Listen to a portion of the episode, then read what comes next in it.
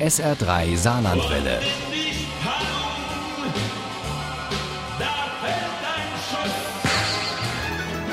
Der Krimi-Tipp.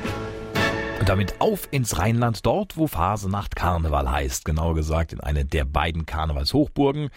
Äh, nein, die andere, ja, nach Düsseldorf. Dort nämlich spielt Pechschwarz von Annegret Körth. Auch dort sind in diesen närrischen Tagen Gorillas angesagt. Aber einem in solch einem Kostüm bekommt das nicht wirklich gut. Uli Wagner stellt uns diesen Krimi über mörderisches Treiben in der närrischen Zeit vor. Und die Uli hervorkramen, da ist sie.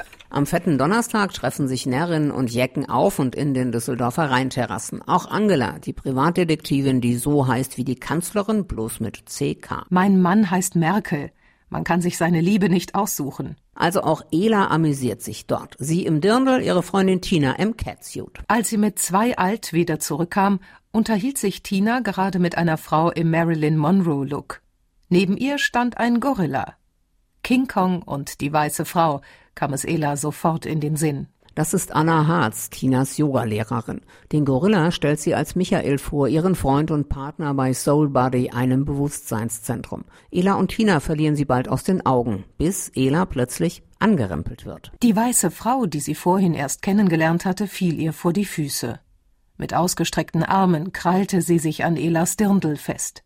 »Ich bin nicht betrunken, wirklich, ich, ich bin nicht«, stammelte die Frau, bevor sie das Bewusstsein verlor. Drinnen kriegt keiner mit, was sich draußen in den Anlagen zum Rhein runter abspielt. Es wimmelt nur so von Liebespärchen und Schnapsleichen, die den Weg säumen. Vor ihren Füßen lag ein riesiges, behaartes Ungeheuer. »Hey Cheetah, aufwachen!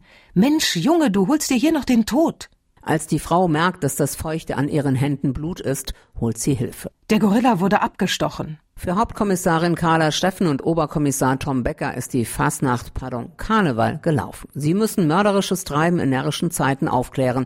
Kaum machbar, findet Carla. Ein Verbrechen in den Rheinterrassen, mitten im Karnevalsgetümmel. Hunderte von kostümierten Jecken, viele davon bis zur Unkenntlichkeit verkleidet und geschminkt.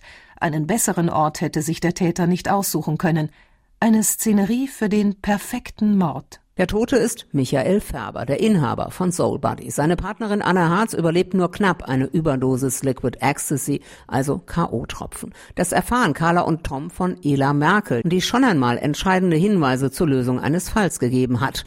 Und siehe da, auch in Färbers Leiche finden sie Spuren von Liquid Ecstasy. Tom und Carla durchstöbern Soul Buddy und Färbers über dem Institut gelegene Wohnung. Manche Geschäftsunterlagen machen sie stutzig. Einmal fünfundzwanzigtausend, einmal gleich siebenunddreißigtausend, zehntausend, sechstausend und so weiter. Woher hatte er die viele Kohle? Tom lehnte sich in seinem Stuhl zurück. Gute Frage. Wenn er das Geld nicht im Casino gewonnen hat, muss er irgendwelche krummen Geschäfte am Laufen gehabt haben. Da geschieht ein zweiter Mord und Ela Merckel bekommt von Färbers Mutter einen Auftrag. Der Mord an meinem Sohn muss aufgeklärt werden.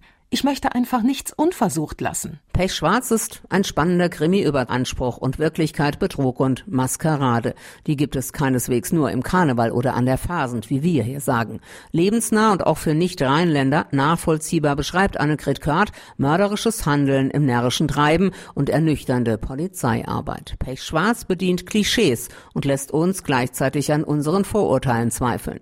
Das ist eine reife Leistung und ein guter Ausgleich dafür, dass Pechschwarz zwischendurch mehr Stadtführer als Krimi ist.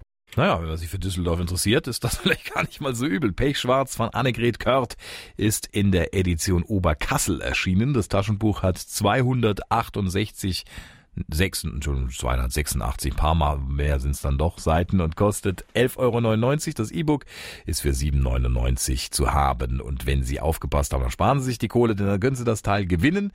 Hier mit ein bisschen Glück noch im Krimi-Quiz in der nächsten Stunde.